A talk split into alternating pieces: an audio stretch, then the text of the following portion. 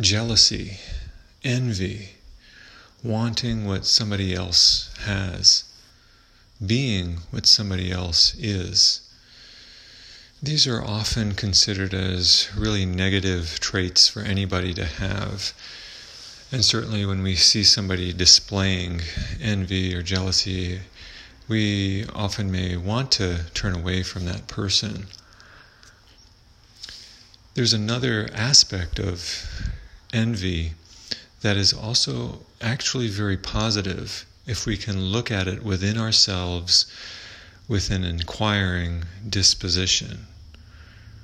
What is this? What is this about? What is this envy about? Why do I feel it inside? Envy is often an indicator of a direction that our heart really wants to move in. And it may not be a bad direction to go toward.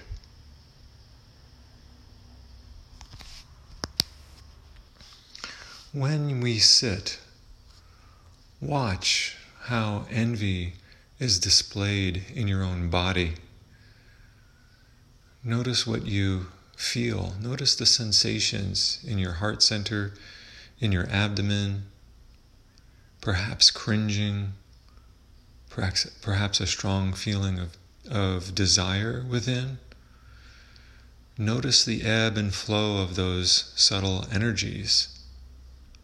What are they pointing you towards?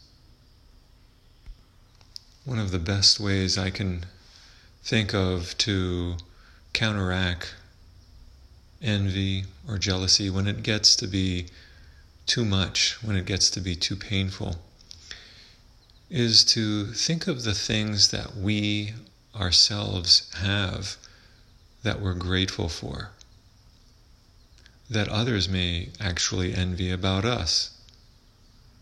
What is it that you have? that is enviable. If you don't have what it is that you envy,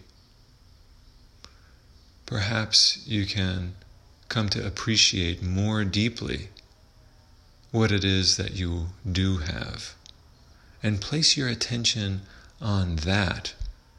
Notice the feelings that arise in your heart, in your abdomen, Notice the sensations that arise in your heart, in your abdomen, when you focus your attention on the things that you do have and begin to appreciate them.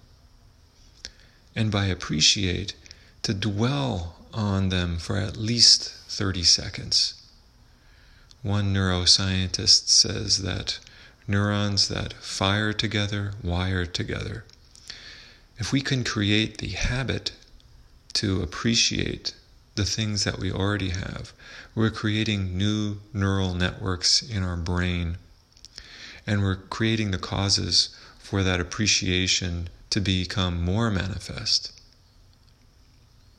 Envy can be a gateway. It can be like the Buddha's finger on your heart's doorbell button, reminding us that we have everything that we that we need and perhaps we don't appreciate ourselves enough.